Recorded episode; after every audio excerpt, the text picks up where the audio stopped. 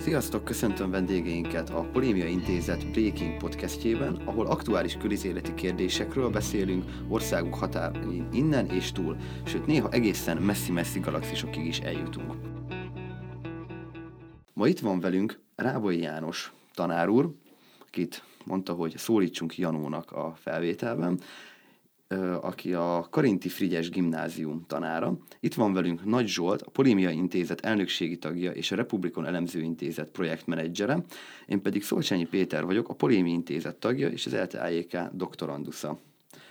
A mai adásban az oktatás kérdését fogjuk gorcső alá venni, Tudom, minden erről szól mostanában, de éppen ezért beszélünk mi is erről, mert ez fontos és aktuális téma. Igyekszünk természetesen valami többet adni a témához. Ezért kicsit mögé nézünk a dolgoknak, és a mélyebb megismerésen túl megpróbálunk alternatívákat és javaslatokat is nyújtani. És akkor kezdjük is az anyagot. Először egy rövid, egy-két gondolat, bemutatkozás. Miért vagytok itt? Nulladiként én, akkor én kérdezek, hogy ugye ez az anyag, ami ma van, ez 12 pont, meglepő kreativitással, 12 pontban összefoglalták a karintis uh, tanárok, hogy mit kívánnak. Ezt te írtad? Mert van egy videó, amit te olvasod föl. Uh, igen, üdvözlet mindenkinek. Um, nem én írtam, ez egy közös alkotás, hogyha lehet így mondani. Um, szóval egy konkrét írót nem tudunk mondani, közös volt az ötletelés, meg maga az írás is, és utána, igen, ott a, a 18. kerületben, ott a szobornál, viszont már én olvastam föl. Az alkotás az közös. A magyar tanárt is hallhatták a sorok között azért a gyors elemzésnél. De hát ugye igen, látszódik az, hogy leginkább ezt, ezt a kategóriát, az oktatásügyet éri most a legtöbb kritika mindegyik oldalról, és és látszik, hogy a kormányzat is szeretne valamit tenni. Most belengedtek egy-két dolgot. Ugye mi másfél hete beszéltük le szerintem ezt a podcastet, most direkt volt egy kis gyűjtés, hogy mi történt azóta, de azóta is már volt egy béremelés belengetés, ami konkrét számokkal ment. Erre volt már viszontválasz, újabb tüntetések bejelentése, voltak megmozdulások is, mind Budapesten, mind pedig több vidéki városban. Tehát az nem látszik, hogy jelenleg elapadna ez a sztori. Egyáltalán nem, sőt, majdnem, hogy inkább az, hogy még nagyobb. Tehát az ellenállás ez egy picit talán még nagyobb. Én legalábbis így a kerületben és a környező kerületekben ezt érzem, és hát kicsit azt is érzem, hogy országosan is, minthogyha valami elindulna. Tehát, hogy ne, nem, hogy csökkent, hanem inkább még azt érzem, hogy egy picit nőtt a dolog. Meg amúgy azt érdemes kiemelni, hogy kivételesen egy olyan szempont van, amikor nem a belpesti értelmiség csinálja a forradalmat, mert ez egy külpesti iskola, tehát hogy picit, de haladtak a események kifele. Így van, sőt, igazából, hogyha visszagondolunk, akkor, akkor tavasszal is a, a külpesti iskolák, most annyira nem feltétlenül akarom nevesíteni, de hogy ők is például elő, elő élen jártak a sztrájkban. Tehát, hogy, hogy azt gondolom, hogy tényleg azt lehet látni, hogy ez most közös ügy, és ahogy te is mondtad, Zsolti, nem, nem, egy ilyen, nem egy ilyen belpesti értelmiség, hanem ebből lehet látni azt, hogy az oktatás ez mégiscsak közös ügyünk, tehát bárhol legyünk. Igen, és ez a főváros határain kívül is elég erősen megjelenik, több vidéki tüntetés is volt. Nem, akkor szerintem térjük rá a fent említett 12 pontra, és itt úgy arra gondoltunk, hogy a minden pontnál valamilyen plusz kérdéssel kicsit elemezzük, kicsit mögé nézzünk, hogy miről is szólnak ezek a pontok. És akkor első pont az volt, hogy kívánjuk a magyar oktatás szabadságát. És itt először azt kérdezném, hogy mit is jelent az oktatás szabadsága? Uh-huh. Nem általánosabb kérdésként. Um, nagyon sok rétű ez a dolog.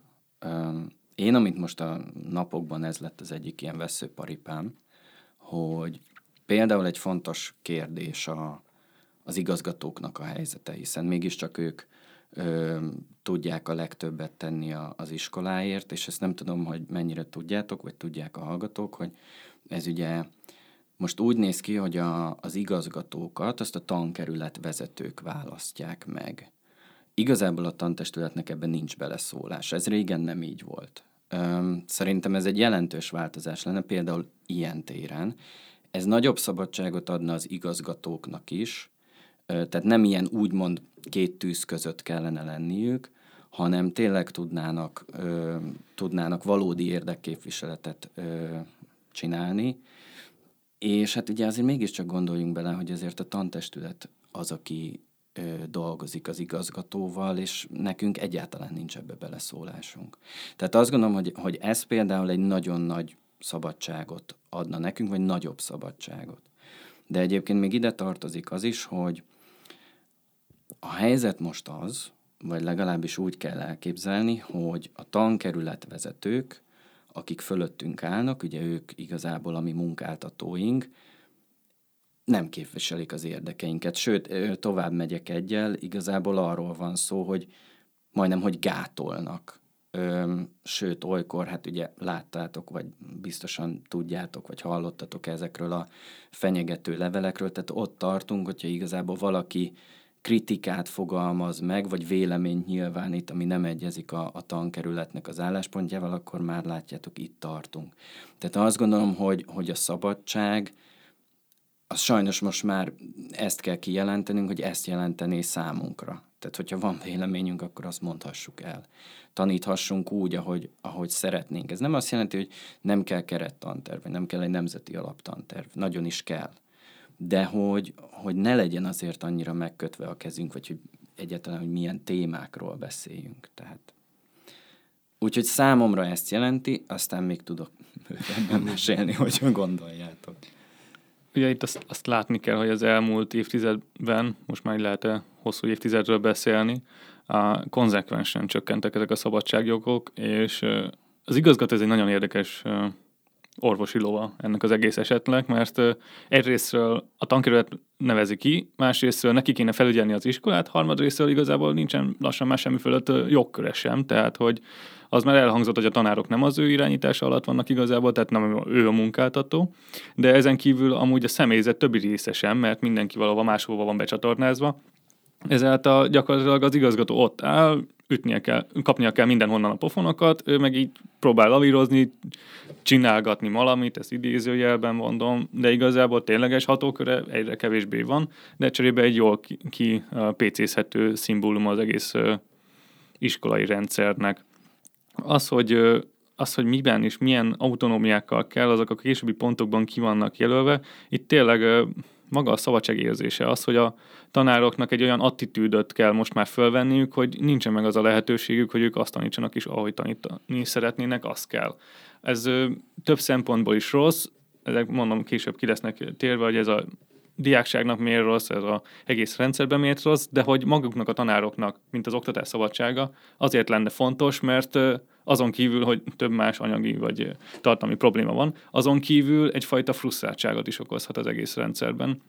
Egyszerűen nincsen meg az a lehetőségük, hogy önmagukban meg tudjanak állni, hogy önmagukat ki tudják teljesíteni, úgymond. Tehát, hogy ez már az én liberális kis képem, hogy a, vannak olyan munkák, amik az önkiteljesedés felé is tudnak vezetni. Az oktatás régen klasszikusan ilyenbe tudott tartozni, ma már ez egyre kevésbé, és egyre inkább egy futószalagon lévő emberről van szó, aki, hogyha eltír a papír szövegtől, akkor kapja a levelet, hogy itt baj van. Ez, ez, ezt egyébként teljesen jól látod, tehát hogy tényleg ez, ez a hangulat. Tehát nem akartam így, el, tehát hogy ezt így nagyon ö, homályos, ködös dologba elvinni, de tényleg ez a hangulat.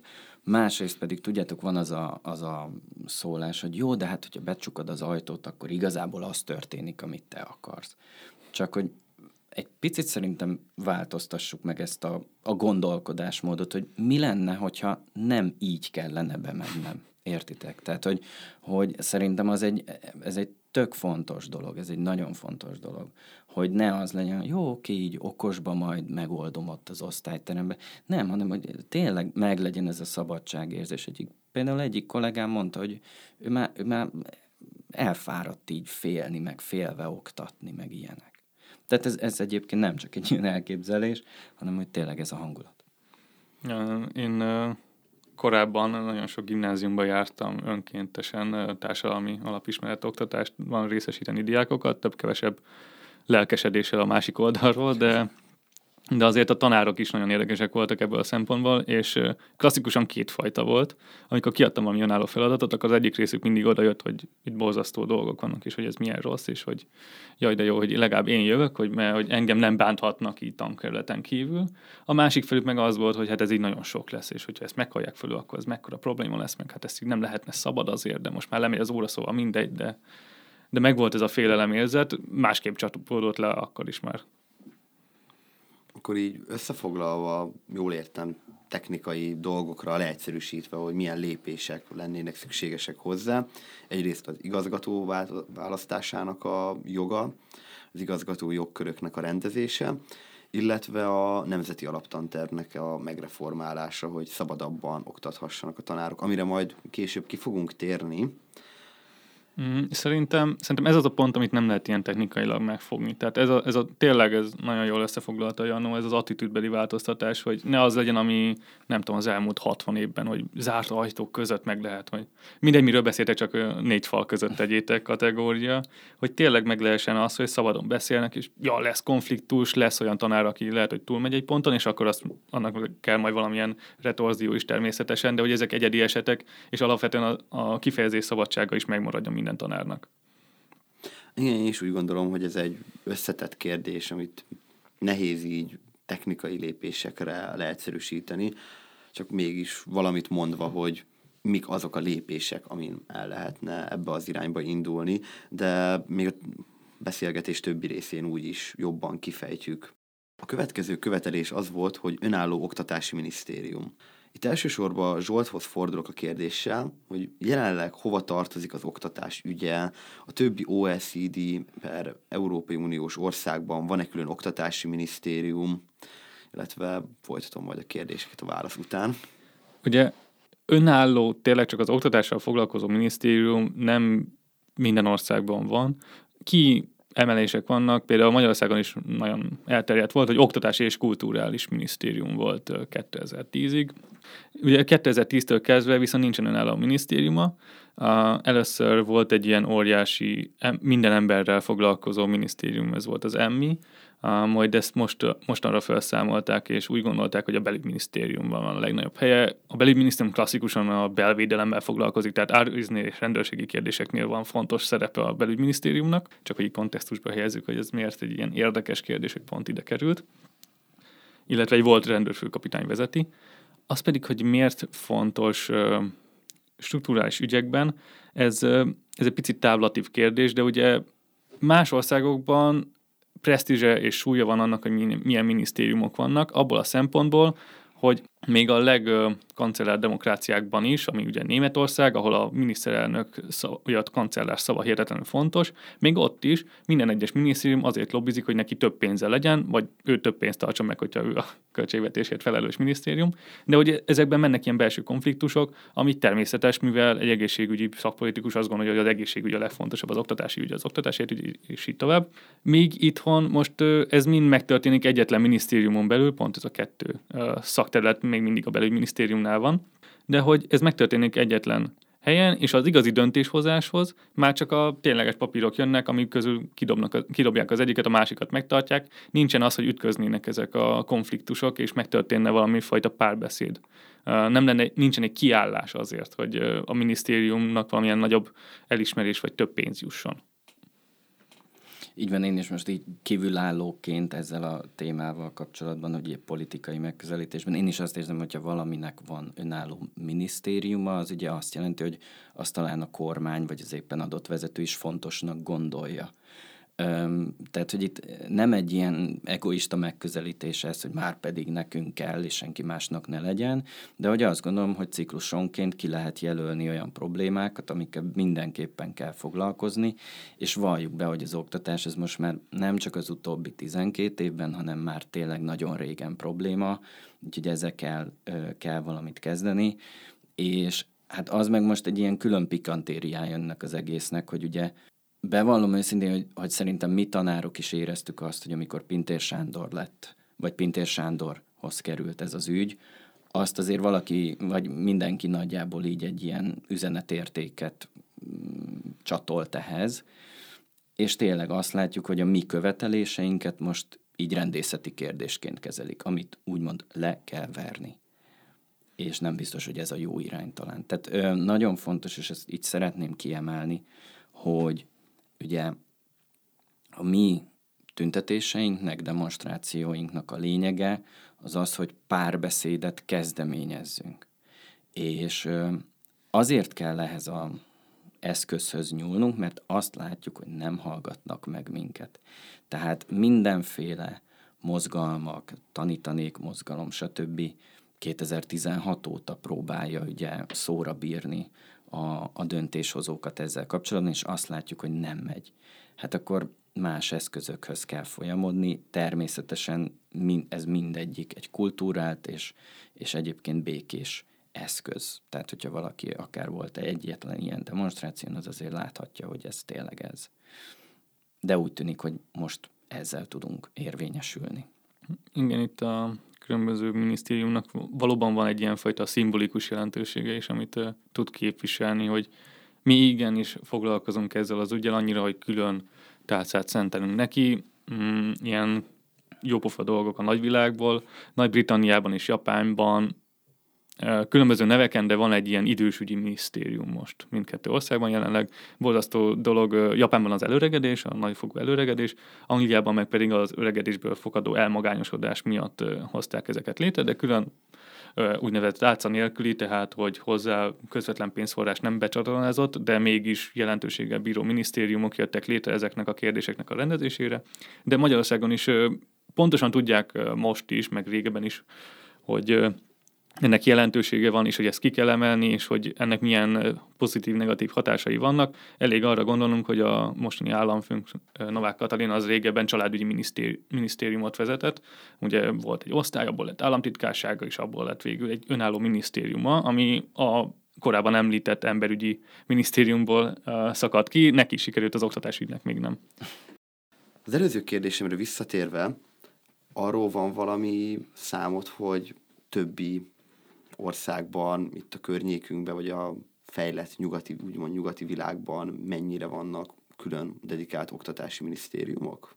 Igen, ez a túl, túl egyértelmű kérdés, ki is hagytam, vagy nem, el akartam húzni az egyszerű válasz, hogy mindegyikben. Tehát, hogy igazából nincsen a, olyan ország kvázi, ami nem kezelni ilyenfajta prioritásként. Mondom, az, hogy hozzáraknak valamit, vagy picit máshogy fogalmazzák meg, oktatás és kultúra, oktatás, felsőoktatás, valahol ezt a kettőt ketté szedik, ezek mind megjelennek, tehát hogy nincsen olyan kabinet, ami nem tudna megengedni azt. Igen, gondoltam, hogy ez ilyen egyértelmű kérdés, de attól fontosnak érzem, hogy kontextusában is érezzük. Mindegyik. És akkor haladjunk is tovább a következő követelésre, a szabad tankönyvválasztásra. Itt első kérdésem az lenne, hogy mi a baj a jelenlegi tankönyvekkel, vagy van-e egyáltalán probléma velük? A tankönyv kérdés ez egy elég, elég összetett dolog, melyik nem az, ugye ebben a kontextusában a dolognak. Ö, tankönyvek vannak, ö, ugye ingyenes tankönyvek vannak, ami azt jelenti, hogy ö, hogy ugye kvázi ingyenesen kapják, ezt később majd vissza kell szolgáltatni, már mint a diákok, ugye később aztán ezt vissza kell szolgáltatni a, a könyvtárba, a tankönyveket, a munkafüzete az egy másik kérdés, amit probléma, és ugye így, így felmerült, ez én azt gondolom, hogy volt egy például egy ilyen nagyon abszurd szituáció, hogy például voltak évfolyamok, akiknek úgy kellett tankönyvet rendelnünk, hogy még nem is tudtuk, hogy milyen tankönyvet rendelünk, de azt meg kellett rendelni. Tehát egy címet láttunk, azt se tudtuk még, hogy mi van benne, na most azért gondolhatjátok, hogy azért a, a tanár az nem úgy működik, hogy így, így borító alapján választ, vagy hogy mondjam, tudjátok. Tehát, hogy így nem, nem erről van szó, hogy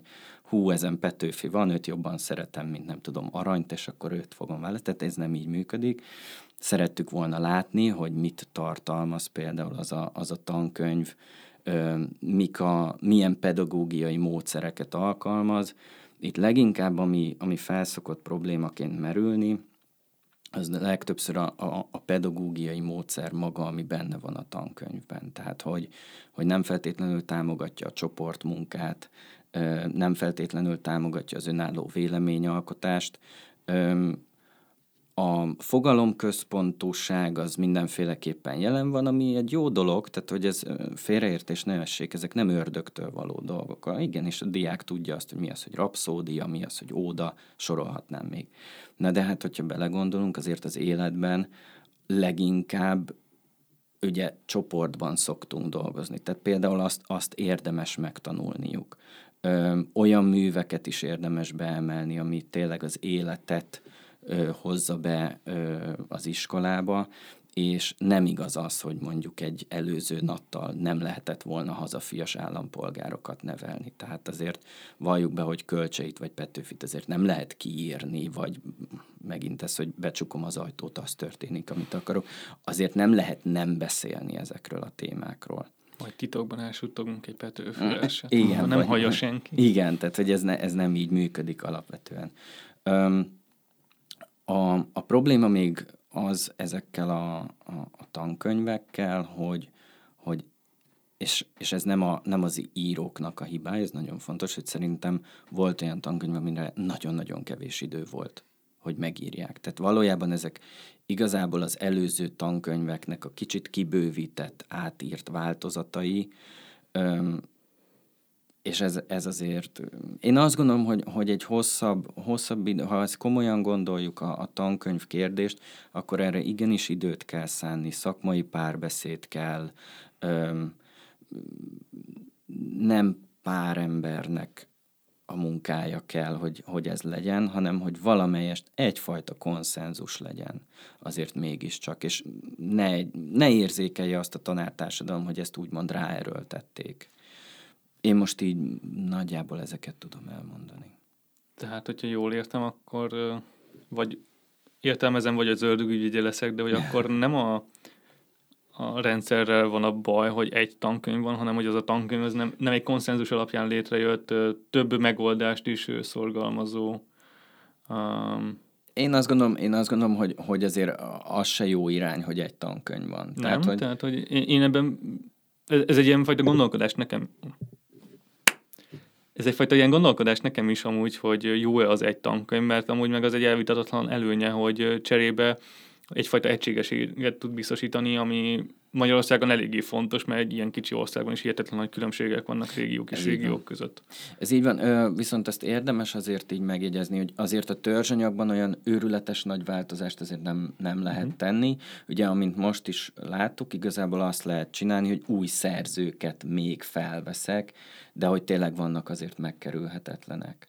Öm, és azt is érdemes végig gondolni, hogy igazából a tankönyv az egy eszköz. Tehát az valójában a, a mi kezünkben válik pedagógiai eszközzé, valódi gyakorlati tárgyá, és ugyanígy a diákok kezében is. Tehát, hogy éppen ezért lenne mondjuk érdemes az is, hogy attól függetlenül még több tankönyv van, hogy ki milyen módszert szeret, ki melyik tankönyvet tudja jobban használni, mondjuk inkább azt, ami mondjuk egy Petőnéféle tankönyv, ő ugye az elemzésekben, a tankönyvben is nagyon magas szintről indul, és amit most te is említettél, Zsolt, hogy nem biztos, hogy mondjuk egy egy, egy leszakadt régióban az a fajta magyarázási mód, ami benne van a tankönyvben, az működőképes lehet. Tehát lehet, hogy lehetne olyan is, amit tényleg csak a központi fogalmakra fo- fókuszál. Ez most csak egy ötlet. Uh-huh. És akkor még egy kérdésem lenne ehhez a témához. Az ö, látható, hogy most egyfajta tankönyv van, egyfajta tankönyv van kifejlesztve és Janó mondtad, hogy ez idő, mire egy új tankönyvet kifejlesztenek, egy új tankönyvet létrehoznak, meg ez konszenzus, csapat, minden kell. Kellene. Kellene. Ez az egyik pont. hogy... Ö, és akkor mit gondolsz, mennyi idő alatt lehetne új tankönyveket létrehozni, ha mondjuk bejönne csettintésre holnaptól az, hogy nem kötelező a mostani tankönyvet választani, hanem teljesen szabad piac, bármilyen tankönyv lehet. Szerinted mennyi idő lenne, mire készülnének új tankönyvek?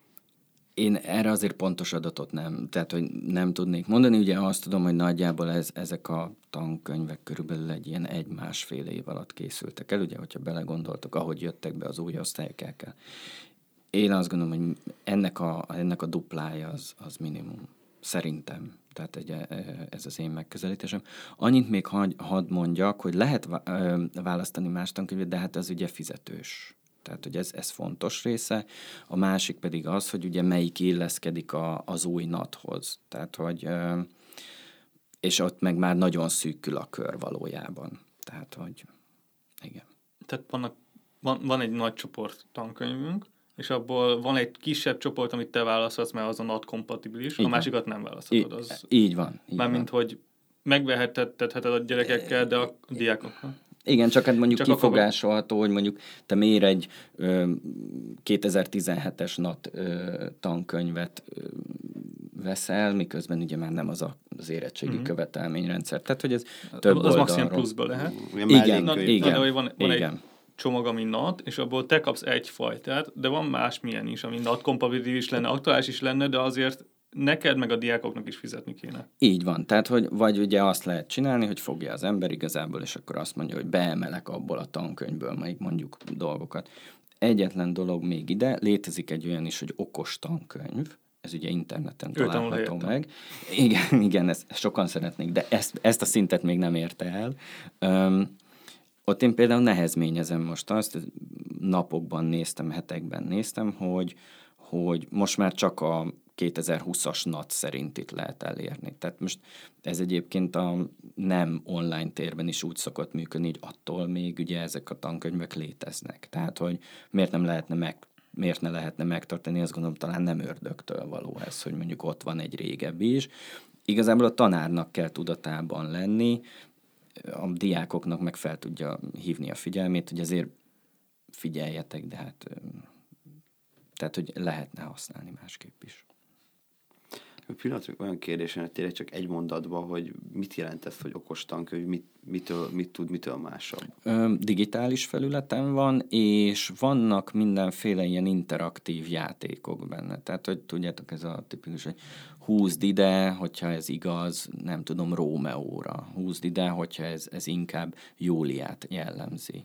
És akkor az például tök jól tud működni, akkor is mondjuk, hogyha egy projektorral kivetítjük, de akkor is egyébként, hogyha én ezt valójában csak beviszem az órára, mondjuk egy táblára fölírom, tehát nem is feltétlenül kell kivetíteni, hanem hogy ez, ez nagyon jó ilyen, ilyen ötletbázis is volt, és egyébként ugyanúgy tudják használni a diákok is, mert a tananyag maga az benne van a magyar digitalizáció csodája, amikor az a két opciód van, hogy projektorra vetíted ki azt, amit mindenkinek magának kéne, vagy fölírod a táblára. vagy... Hát igen. Ez, ez tényleg. Igen, és ö, tovább is ugornék a következő követelésre, ami nagyon illik is ide, az ideológiamentes NAT, és akkor majd kicsit elkezdtük fejtegetni itt a NAT tankönyv kérdést, de akkor itt a, az a Nemzeti Alaptanterv kapcsán több kritika is érkezett, világnézeti és szakmai szempontból is. Ebből párat ki tudnátok-e emelni? Én, én, én amúgy egy kér, plusz kiegészítő kérdéssel fordulnék, hogy tudsz valami tényleg megrakhatod gyakorlati példát, hogy te mondjuk, mint magyar tanár, mi, milyen érzékeled az, hogy kinyitod a nyolcadik oldalt, és akkor Petőfi Komcsi volt, vagy ki, ki van írva? E, na, én pont ehhez akarok kapcsolódni, hogy én inkább máshonnan, tehát nem is feltétlenül az ideológia központoságból, hanem megint csak magyar tanárként, hogy egy esztétikai szempontot is nézzünk. Tehát, hogy ez, ez nagyon fontos, és akkor ugye általában mindig Herceg Ferenc volt a, a a viták középpontjába. És szerintem tényleg rajta keresztül lehet megérteni ezt a dolgot. Van egy irodalmi kánon, ami egy nyitott dolog, ami fejlődni tud, vehetünk fel, tehát a közízlés egy idő után és a, és a profi szakértés és megközelítés felvesz ebbe dolgokat, és mások pedig egy idő után kikopnak. Ugye a kánon az leginkább inkább ugye a, a, a kortárs irodalomnál szokott ugye nagyon nyitott lenni, azért valljuk be, hogy mondjuk a, a modern költészetet tekintve ott már nem mondom, hogy teljesen lezárt, de hát azért mégiscsak vannak szilárd alapjai ennek. Én azt gondolom, hogy, hogy, hogy az olyan alkotók, akik ennyi idő után nem, és ez most lehet, hogy szélsőséges kijelentés, nem tudom, hogy akik ennyi idő után igazából a, a magyar köztudat, közizlés, irodalom szeretők és a profi irodalomértők nem gondolták azt, hogy a kánon részévé kellene tenni, akkor azt talán egy picit túlzásnak, túlkapásnak érzem, hogy egy életműtételt csináljunk ebből a szerzőből. És ez most még tök független az ideológiától. Tehát ez, ez most csak szintisztán esztétikai szempont. Fel kell tennünk azt a kérdést, hogy érdemese arra ez a szerző, hogy, hogy egy életműtételt kapjon. És eddig úgy tűnt, hogy nem. Ez nem jelenti azt, hogy őt nem lehet újra felfedezni, de azért erősen kérdéses én azt gondolom. És ezt azonnal nemzeti alaptanterv szintre emelni, azonnal életmű szintre emelni, azonnal érettségi szóbeli ö, tétellé tenni, ez azt gondolom, hogy azért tényleg megkérdőjelezhető. Erről volt valami irodalomtörténeti, vagy hasonló vita, uh, valamilyen párbeszéd, hogy amúgy ez font, még mielőtt belerakták volna? Szerintem nem. Én, én nem tudok róla, nem mondom azt, hogy, hogy ez azt jelenti, hogy nem volt. Üm, Szóval Demeter Szilárd a beszélgetés Simon László, az még nem egy irodalmi vita, bár kétségtelen mindketten ebben a kategóriába tartoznak, de valami nagyobb körre gondoltam, igen. Igen, tehát hogy itt, itt igazából az történt, most ez ilyen félig meddig vicces, hogy így a, a magyar társadalom ráébredt Herceg Ferencre, tehát hogy így létezik. Tehát, hogy így... Ö, Emlékszem azért... a napra, amikor fölkelt, és basszus, Herceg Ferenc, hát van, hát de jó, hát rakjuk be. Miközben nagyon fontos tudni, hogy ő a, ő a maga korában egy nagyon elismert és nagyon közkedvelt szerző volt. Tehát ez, ez nem elvitathatatlan, vagy el, ez elvitathatatlan tőle igazából. A kérdés az, hogy ez mondjuk értékmérőe. Tehát Úgyhogy én mondom, én maradnék ezen a terepen, az ideológia mentességet, ezt most így azért nem emelném be, mert az megint csak a másik oldalról támadható, hogy miért gondoljuk mi azt ideológiának, hogy, hogy hazafias embereket lehet nevelni, miközben mondom, én azt gondolom, hogy az eddigi alaptantervek is tökéletesen alkalmasak voltak arra, hogy hazafias embereket neveljünk. Nekem az egészen egyetlen problémám van ebből a szempontból, hogy borzasztó jó hazafias embereket lehet nevelni, anélkül, hogy ilyen beemelések lennének direkte, anélkül, hogy ennyire ez a fajta diskurzus menjen előre, mondjuk azzal, hogy mondjuk a demokrácia iránti elköteleződését az embernek akár gyakorlati szempontból is beemelnénk az oktatási tervbe, akár azzal, hogy hogy önmaguknak hagyják a diákokat, hogy felfedezzék az ország értékeit, akár demokrácia szinten, akár nemzeti szinten, akár másmilyen szinten, akár azzal, hogy ezek vitába keverednek. Tehát, hogy itt ez a hihetetlen egyoldalú megközelítésmód ami szerintem szembetűnő. Rendben, és akkor a következő két pontot az téma hasonlósága miatt egybe is vontuk. Ez a megfelelő munkakörülmények csökkentsék a tanárok és diákok terheit. És akkor itt az lenne a kérd- első kérdésem, hogy létezik-e egy tanár életében olyan, hogy tipikus nap? Ezt hogyan kell elképzelni, hogy milyen egy normális munkanap? Egy Mo- most döntöm tanárnak. meg az egész elméletet, amit a tanárok vegzálásról van szó, mert elárulom, hogy a felvételt fél háromkor és háromkor vesszük föl csütörtökön, szóval. És itt ül velünk egy tanár, tehát... Igen, ugye ebben a munkában az a szép, hogy nincs átlagos nap. Tehát, hogy két ugyanolyan nap talán tényleg nincs. Ahogy Zsolt, Zsolt is most említette, van olyan nap, ami, ami könnyebb, de azért az átlagos nap az úgy néz ki, hogy ugye 8 órától kezdődik a tanítás, ez nem mindig igaz, mert ugye vannak nulladik órák, tehát azért sok esetben van az, hogy például a mi esetünkben 7.15 és 7.20-ra már ott kell lennünk, tehát azért valljuk be, hogy az nem szép, hogyha a tanár késik egy ilyen fél órát, hogy jaj, bocs, csak még a reggeli kávémat, azt így meg kellett volna innom. Tehát, hogy, hogy nálunk, nálunk azért így ilyen téren ez, ez nem működik, hogy késnénk, vagy bármi. Tehát ott kell lennünk mondjuk 7-15 vagy 8-kor, ugye azért átlag, hát most ugye a, a diákok terhei is azért nagyon központi kérdés, mert nagyon sokszor mi is hetedik, nyolcadik órában is még tanítunk. Vannak olyan diákjaim, akik három-négy alkalommal is jönnek nulladik órára például, és nem egy alkalommal vannak ott a nyolcadik óráig. És egy tanárnak egyébként ugyanígy ö, simán ez megvan, nekem is van például olyan napom, akkor nulladikra bemegyek, és egymás után hat órám van, és ezt még ugye meg lehet fejelni mindenféle szakkörökkel, a javításokról ne beszéljünk, a dolgozat összeállításokról. Tehát igazából egy átlagos napot nagyon nem tudok kijelölni, mert azon is múlik, és hát ugye ezt ti is tudjátok, mindenki tudja, hogy ez az a munka, amit utána hazaviszel. És nem csak a stresszt viszed haza, hanem tényleg otthon megoldandó feladatokat, javítás, osztályfőnöki dolgok, stb. De ezekről írtam egy tök jó kis felsorolás, mert ezt elmondom, hogy mik vannak ilyen többletmunkák. Én itt pont diákoknak is ott van, hogy ott ülnek akár nulladik órától, nyolcadik óra, szakkör, fakultáció, minden, és utána a házi feladatot viszik haza, amit holnap reggelre, vagy még a héten meg kell oldaniuk a következő órára, tehát ott is elég hosszú napokról beszélünk, és pont most mondtad, van egy ilyen listád is, és milyen ilyen egyéb adminisztrációs terhek vannak, azon túl, hogy a lusta tanár nem csinál semmit, egy-két órát csak bemegy az iskolába, hamar végez, rengeteg szünet, szünetje van. Főleg nyáron. Főleg nyáron, nyár. egész nyáron nem csinálnak semmit Így tanárok, van. és akkor mi az, amit ebben a mi az a semmi, amit nem csinálnak a tanárok? Írjuk körül a semmit, igen. Érdekes például a, a, a lyukas órának a fogalma. Tehát, hogy ott mindenki így azt gondolja, hogy akkor mi elmegyünk, és nem tudom, csocsózunk, biliárdozunk, tudni, tehát, hogy így, így ez, és, és ez, ez valljuk be őszintén, hogy ez nem így, nem így szokott történni. Én voltam egy-két tanári szobában, egyikbe se volt még csocsó.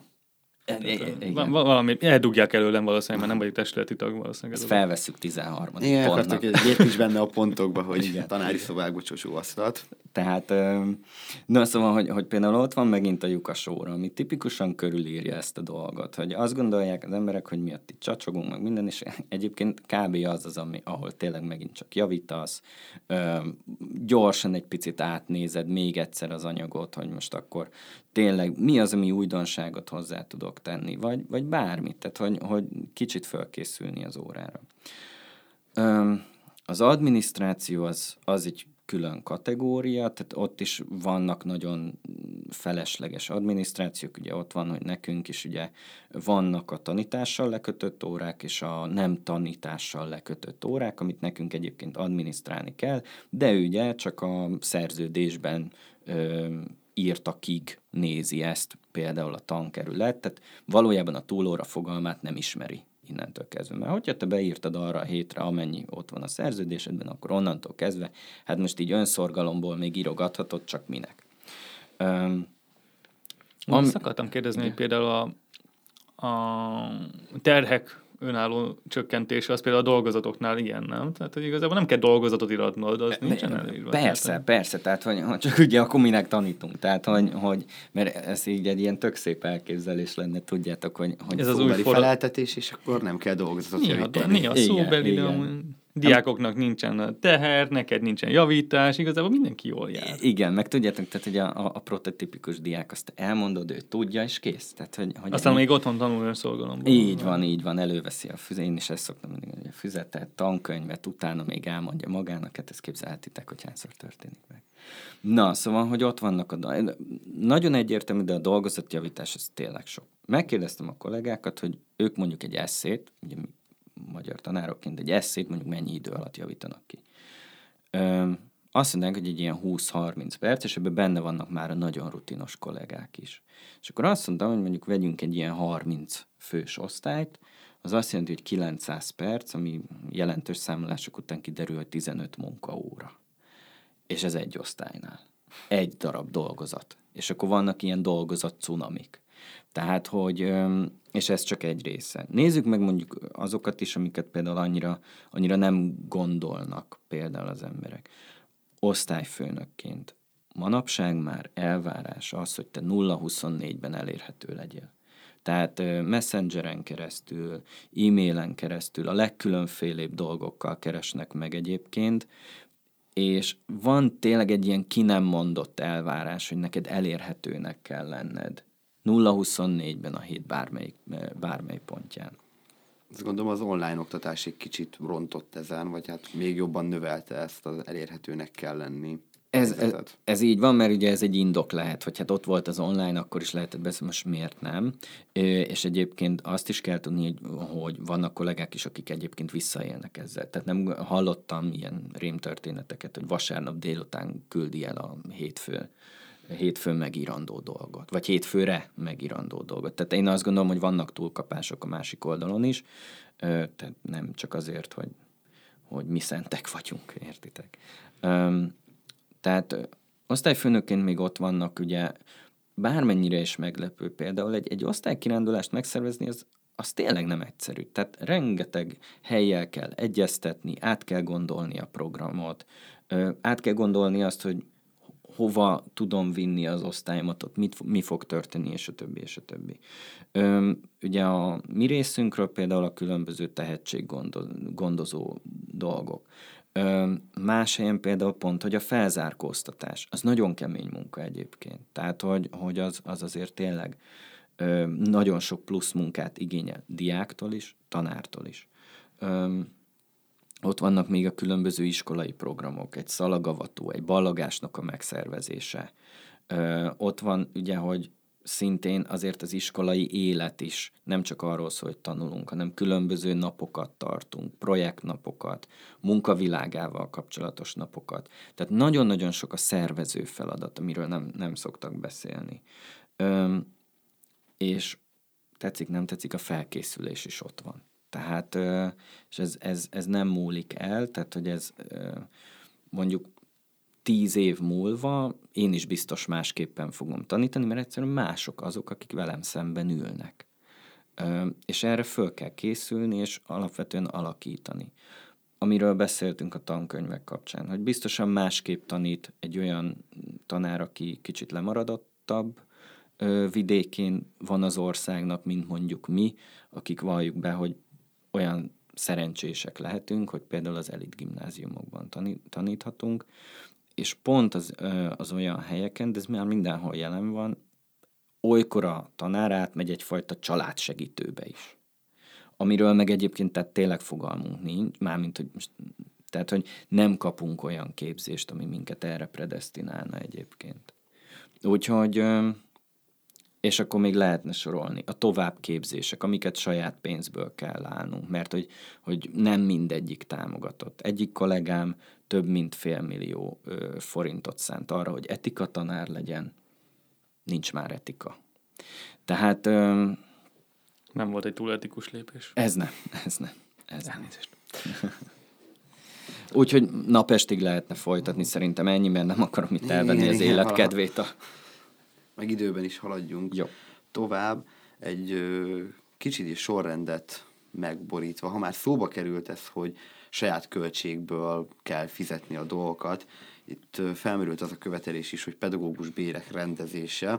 Ezt a mindenféle tüntetéseknél is gyakran halljuk erre, valamennyire reflektált is a kormány, hogy igen, ezzel szeretnének valamit kezdeni. És nekem az lenne a kérdésem, hogy erre van-e valamilyen szám, vagy valami gondolkodás, hogy ez mennyibe kerülhet, ezt honnan lehetne kigazdálkodni, mit lehetne ezzel kezdeni, és itt elsősorban Zsolthoz fordulok, hogy ő esetleg valamit tud erre mondani.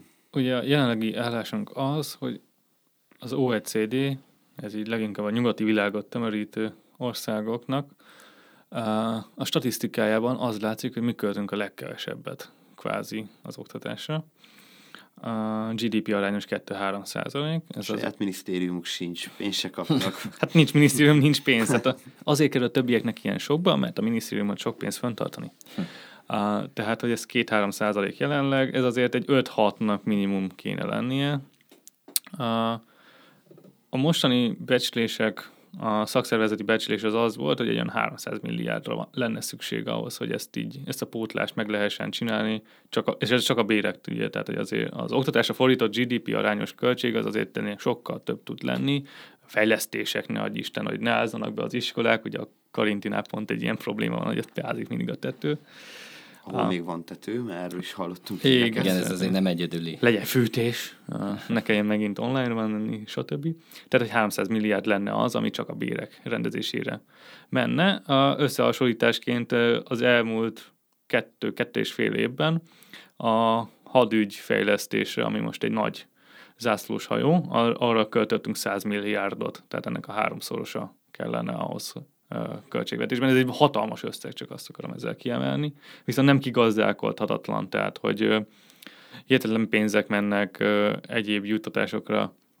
Most itt nem akarok belemenni ilyen propaganda dolgokba, hogy ez milyen populist, túl populista lenne szerintem, hogyha itt belemennék abba, hogy most milyen kommunikációs költségre mennyit mennek, meg amúgy ezek elenyészőek, és kb a, mit tudom én, az egész eddigi összes nemzeti konzultációból kijönne egy darab ilyen emelés, hm. egy évnek az emelése, tehát hogy ez nem lenne jó, de, de ez egy kigazálkodható összeg amúgy egy ország arányosan. Te mennyi pénzt szeretnél? Mi azzal gyanúsítanak minket, hogy nekünk a világ pénze sem elég, azért ennél kevesebbel is beérnénk, az, az biztos. Öm, mondjak számokat, hogy így, hogy mennyi az annyi? Szerintem Mondjunk? Mondjuk. Csapd el a pénzt. rosszul hangzana. Ennyi. Jó. Szóval hat éve tanítok. Én már pedagógus egyben vagyok. Ez azt jelenti, hogy én most már kőkemény 205 ezer forintot kapok havonta.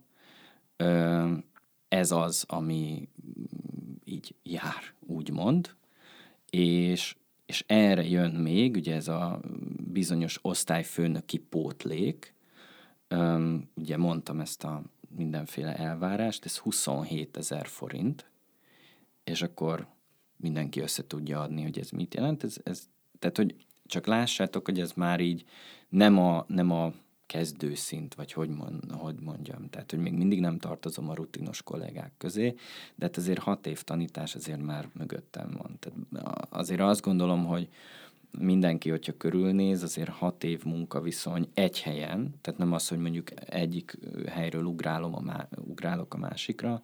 Én azt gondolom, hogy azért ennél talán többet ér, Öm, ugye ez a belengetett, mert ezt azért ne vegyük ilyen kijelentésnek, tehát hogy ez inkább egyfajta ígéret, de ez 20% volt. Tehát ez valljuk be, főleg a mostani helyzetben öm, ez nem jelent semmit, és tudom, a tanárok a legrosszabbkor kérnek, de hát azért, na, mégis repültek itt már jó pár százmilliárdok másra is, és nem is olyan régen. Úgyhogy... Három pici kiegészítés, hogy 2016 óta minimum kérnek a tanárok, szóval... Igen, ez, a... hát ez pont, persze, persze. Tehát pont most, pont most kell. I- igen, igen. Tehát igen. tényleg borzasztó. A másik az, hogy ugye ez a, a belengedett emelés, ez a, a akkorra kiszámolt átlag diplomás bérnek a 80%-a, amivel két olyan gond van, hogy ez egy számolt összeg, tehát hogy vagy ennyi lesz, vagy nem. A másik az, hogy ez nem egy ilyen garantált dolog, tehát hogy ugye régen a garantált bérminimumhoz volt kötve a tanári fizetés is, az egy fix pontot tudott neki adni, most ez így száll a levegőben. Harmadrésztről ez egy átlag, tehát hogy átlagosan ennyi lesz egy tanár fizetés, az nem azt jelenti, hogy a belépő kollégáknak annak akár megközelíti is, tehát lehet, hogy a felsőbb szinteken fogják azt csinálni, hogy bent tartják az embereket legalább. Így van, és megint az, hogy ugye másokhoz vagy mérve, tehát hogy nem a te munkádat értékelik, hanem azt mondjuk, hogy a diplomás átlagnak a 80% a Ugye, amit, Ami diplomásként elég rosszul hangzik. Amúgy. Valljuk be, tehát hogy én most akkor kevesebbet érek, mint bármelyik más diplomás, de már ezzel is egyet tudok, vagy együtt tudok élni. Amit Zsolt is mondott, hogy 2014 óta ahhoz a minimálbérhez vagyunk kötve. Tehát igazából ez az a bizonyos vetítési alap, ha jól tudom, nem biztos, hogy így van, de, de a lényeg az az, hogy 2014 óta itt olyan jelentős változások nem voltak, egyszer megemelték a fizetésemet pár ezer forinttal, hogy ne ugyanannyit keressek, mint a takarító. Hát igen, ezek nem túl nem túl vidám számok. Igen, itt utána jön, gyertek tanárnak. nem az, hogy a végén még pár dologról beszélünk, hogy ez kicsit elfelejtsék, igen, és a végén igen. jön az, hogy mennyire jó tanárnak lenni, és gyertek igen, tanárnak. Aztán megyünk szponzorációs pénzért az RT-hez, hogy gyertek ide tanárképzőbe. Igen, hogy lehet ezt ki is vágjuk, hogy rossz részek ne legyen. Hát vagy ezek ilyen rejtett reklámok, valójában már egy százszor hallották, hogy elte. És akkor a következő követelés kérdése az iskola autonómiának a problematikája. Itt először egy kicsit távolabbról, absztraktabban, hogy mit is jelent ez, hogy autonómia, mire kell gondolni ebben a kérdésben. Utána gyakorlatibb dolgokra is szeretnék rákérdezni, vagy szeretném hallani a véleményeket, hogy ez mit jelent szervezési szempontból, mit jelent, majd sokat beszéltünk róla gazdasági szempontból, hogyan néz ki ennek, milyen adminisztrációs hátrányai vagy kötései vannak, ami nehezíti ezt a autonómiát. Ugye az átalakított rendszer az kvázi úgy néz ki, hogy van egy központi szerv, jelen esetben a legfelsőbb szervünk a belügyminisztérium, de ugye ezeket szétosztják tankerületekre, ami ugyanennek a szervnek a hosszabbítása, tehát ezeknek nincsen semmilyen önálló jogkörük alapesetben. Most, hogyha valaki túltengésben szenvedés leveleket szeretne írogatni, akkor azt nyugodtan megteheti, mint azt látjuk az elmúlt hetekben. valaki meg nem teszi meg, ennek, a, ez, ennek ez a különbsége. Tehát ez valószínűleg nem egy felülről vezérelt dolog, hogy ma ki kell küldeni öt levelet, meg három elbocsátás lesz a 200-ból, hanem inkább ilyen uh, túlkapások, de hogy ezeknek nincsen egyfajta autonómiája, és ezek a szervek irányítják az iskolákat, ezáltal gyakorlatilag az egész egy ilyen nagy hálózatban központi részből tud táplálkozni, és nincsen meg az a lehetőség, hogy a, amit már korábban is említettünk, hogy a tanárok maguk válasszák meg az igazgatójukat. A tanárok saját kollegi, kollegalitás alapján tudjanak meg döntéseket hozni, hanem kvázi, mint a gyári munkás, nekik be kell menniük, le kell adni ezt az órát, az, hogy fölöttük mi történik, az már egy teljesen másik szinten el van döntve. A, ennek a visszaállítása megint az a fajta pszichológiai könnyítés lenne a tanároknak, amit már az elején említettünk. Igen, ugye, tehát hogy ez az autonómia, hogy legyen magának a pedagógiának autonómiája. Tehát, hogy legyen, legyen tényleg egy szakértői párbeszéd, meg lehessen vitatni kérdéseket, ne pedig az legyen, amit én is említettem már, hogy úgy érezze a tanártársadalom, hogy rá van erőltetve bizonyos irány vagy cél.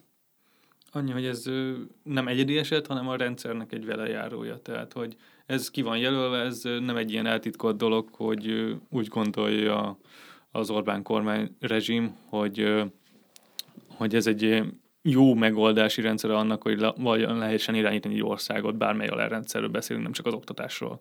Tehát, hogy ez, ez nem egy bug, hanem egy feature, ugye, hogy a közkedvelt mondás is tartja. Hát, akkor nagyon szalad az időnk, át is térnék a következő követelésre, ami egy nagyon jól megfogalmazott, elég konkrét követelés. A tankerület esküdjék meg a munkatörvénykönyvére, hogy a leterhelt tanárok ne helyettesítsenek, a helyettesítőket fizessék ki.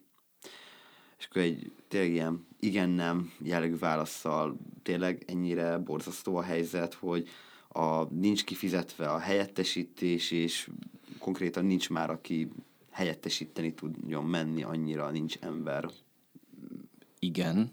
A Aki... helyettesítést azt ti vállaljátok, vagy az azért még rátok Be... van Hát, hát ez beosztás alapján uh-huh. megy, lehet olyat, hogy valaki kéri, hogy ő hadd menjen be ebbe az osztályba, mert elmaradt. Uh-huh. Én szerintem ezt, a, ezt tényleg a tegnap, azt hiszem tegnap megjelent 20, 24.hu-s, hogyha lehet uh-huh. itt mondani. A 24.hu-s cikk az tök, tökéletesen leírja, hogy mit kap a tanker, mit kapnak a tanárok. Tehát ilyet igazából, hogy helyettesítésért járó pénz, én még soha nem láttam. Ja, tegnap az október 19 hallgatók kedvéért. Hogy igen, igen, igen. Ja, igen, igen, igen. És akkor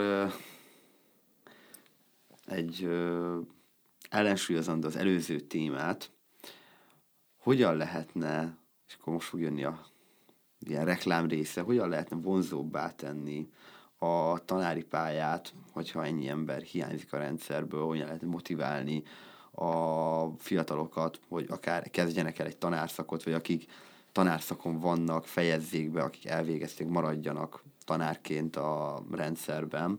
Nyilván az észszerű fizetéseken túl milyen egyéb dolgokat lehetne még mondani? Hát nézzétek, a, ezeket a tüntetéseket lehet úgy is tekinteni, hogy láthatjátok azt, vagy láthatjuk azt, hogy mennyien szeretnek minket. Tehát, hogy aki tanárnak megy, az alapvetően egy óriási szeretetet kap, még akkor is, hogyha pont ő az a tanár, akinek mindenki úgy megy be az órájára, uff, csak hozzá ne. Mert nagyon sokszor ő majd nem tudom 10-15 év múlva kapja meg azt, hogy tanárnő, tanár úr, azért tényleg rengeteget tanított nekünk. Mm, ahogy Zsolt is mondta, ez egy kreatív munka. Legalábbis annak kellene lennie, és pont ezért, hogyha az óraszámokat csökkentenék, amire ugye lehetetlenség, ezt most legalábbis azt látjuk, akkor megint csak ez egy minőségi munka. Tehát ez egy kreatív, nagyon jó, érzelmileg is nagyon sokat adó munka, rengeteget tanul az ember, és rengeteget fejlődik egyébként. Szerintem érdemes kiemelni, hogy itt most már beszélgetünk egy jó-jó ideje, egy órája lassan, és eddig körülbelül 5 perc volt ebből az, ami a bérrendezésről szólt, hogy milyen béreket kell. Tehát, hogy itt, itt lehet beszélni, hogy mennyi követelés van meg, hogy megoldotta a kormány azzal, hogy belengedték ezt az emelést, de hogy erre nincsen szó. Tehát, hogy itt alapvetően egy struktúrális változás az, amire szükség lenne. Igen, és, és ez nagyon fontos, hogy nem ahogy fogalmaztok, hogy haszonszerzés céljából megyünk tüntetni. Hát azért tehát köszönöm is, hogy ezt kiemelted. Mert hogy hasznos, hasznosak azok a levelek, amiket kaptok a begyújtáshoz. Ez kétségtelen. ez, ez, ez tényleg így van. Úgyhogy... Igen, abszolút látható, hogy ez van most a legjobban tematizálva, de ennél sokkal mélyebb Persze. problémák vannak, csak ezek ahogy látható már mióta beszélünk, ezek sokkal komplexebb, bonyolultak, és itt se bontjuk ki teljesen őket, te is mondtad, hogy napestig tudnád még sorolni. Bérrendezés ez olyan egyszerű kérdés, ami könnyen táblára írható. A többi az már kicsit összetettebb, több ilyen beszélgetésre. Táblára, mint a, a tanárok, ahol írnak. Én értettem. És akkor most megint két kérdést összevonnék, hiszen van kapcsolat közöttük. Az egyik a fenyegetések beszüntetése, ez is már, mikor pár napja, egy hete, másfél hete leegyeztettük ezt a beszélgetést, akkor kerültek elő ezek a kérdések ez még eléggé az elején járt, hogy ú, egy-két fenyegetés van, ez most már szinte országosan mindenhol megfigyelhető. A másik, meg a kölcsei tanárok kirúgásának visszavonását is megfogalmaztátok a követelések között. Úgy érzem, hogy ez is már kicsit eszkalálódott, nem csak a kölcseibe történt, hanem országszerte. E kapcsán nem, szinte architektúr, ilyen röviden mondjatok egy-két gondolatot, hiszen még egy pontunk lesz, és az időnk mindjárt lejár. Ez egy faramúci helyzet, mert ugye a mm, hihetetlen nagy uh, macskakörmök közepette azt kell mondani, hogy jogszerűen eljárt a uh, munkaadó azáltal, hogy ugye megszüntette a munkaviszonyt, hisz uh, nem vették fel a munkát. Ugye a polgári engedetlenségnek ez a kérdése, hogy én vállalom azt, hogy én megszegem a törvényt azért, mert valami magasabb célval gondolkodom, és hogy ez a magasabb cél megéri ezt. Ebből a szempontból is hátra lehet dőlni, hogy hát maguknak keresték a bajt, úgymond. Hát Ugye a faramut... Kicsit paradoxom helyzet olyan szempontból, hogy ha az a probléma, hogy kevés a tanár, azt úgy oldjuk meg, hogy kirúgunk tanárokat. Attól valahogy több tanár Igen. lesz, vagy? Meg, meg ugye a paradoxon a rendszerben az ott kezdődik, hogy azért lett ez polgári engedetlenség, mert a sztrájk az kvázi kiüresedett azáltal, hogy a sztrájkot úgy lehet megtartani, hogyha gondoskodva van, hogy az órák meg legyenek tartva. Tehát, hogy te elmehetsz valahova csinálni valamit, csak az óra az legyen meg. Tehát, hogy az mindegy, hogy mit csinálsz akkor, csak az óra az legyen meg. Tehát, Tehát hogy... például... hát az a sztrájk, hogy nem írják be a tanárok a krétába. Nagyjából. Uh, ugye a végzős órák száz százalékának meg kell len, tehát hogy meg kell tartani őket. Uh, én például nem is tudom, hogy melyik napomon tudnék sztrájkolni valójában, mert hogy tele vagyok végzős órákkal. Tehát tudnék nektek mondani, hogy hány órában tudnék sztrájkolni, de hogy... Hát ez, Szombat, vasárnap. Be, nagyjából, Mondjuk. nagyjából igen, nagyjából igen. Tehát igen, hát ezekről is szól. Tehát tényleg ez valójában ez is egy szimbolikus kérés, hogy a hatalom ne tegye ezt a, a tanárokkal. Ne erőből próbálja ne erőből, megoldani. Ne Pontosan, erőből. tehát ez klasszikusan látszik, hogy milyen választ ad egy volt rendőrfőkapitány arra, hogyha valami Igen. rendbontás van, a rendet meg vissza kell állítani. Ennek kétféle módja van, ez az egyszerűbb, úgymond, hogy két papír, öt papírt alá kellett írni, és akkor vége.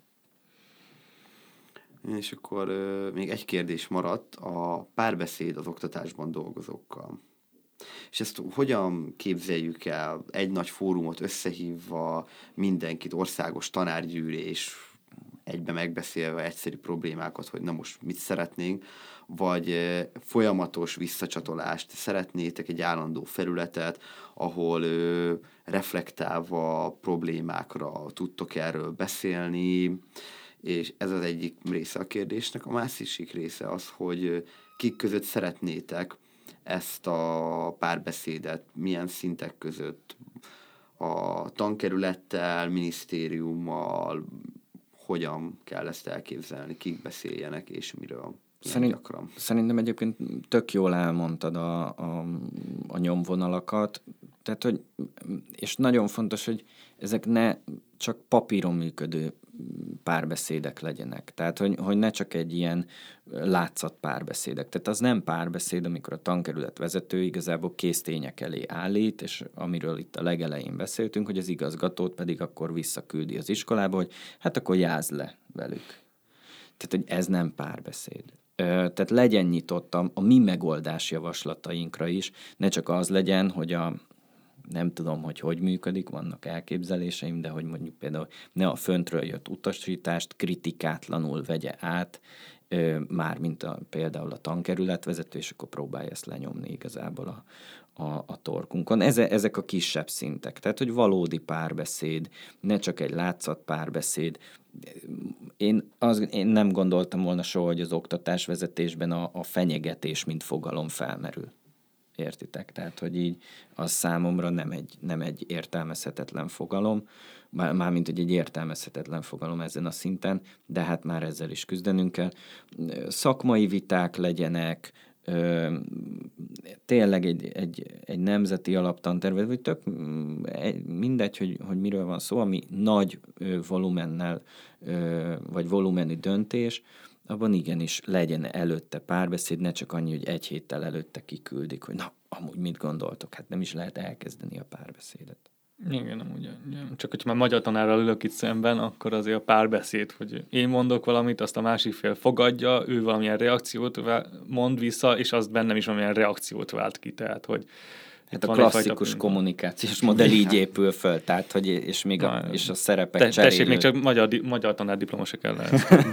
És ugye ezek a szerepek akár cserélődhetnek is, na ez nem Hát az, az, az meg. aztán már tényleg. a- Mindennek a már. továbbja lenne, de igen, hogy el lehet mondani a központi vezetésnek, hogy mit szeretne az ember, csak nem hallgatják meg. Hát az, az nem párbeszéd, és hogy ők meg visszaszólnak. Ettől függetlenül, hogy ők hogyan akarják csinálni, és azt lenyomják az ember torkán, az nem párbeszéd. Remélem ez a mostani kis felvételünk, itt beszélgetésünk valamennyire elindítja a párbeszédet, vagy legalább egy kis lépése lesz ennek a párbeszédnek. És itt szeretném megköszönni a kedves hallgatóknak a megtisztelő figyelmét, illetve Rábai János tanár úrnak, hogy eljött velünk erre a beszélgetésre, továbbá Nagy Zsoltnak, hogy ő is itt eljött a beszélgetésre, részt vett ezen a kis ö, podcasten.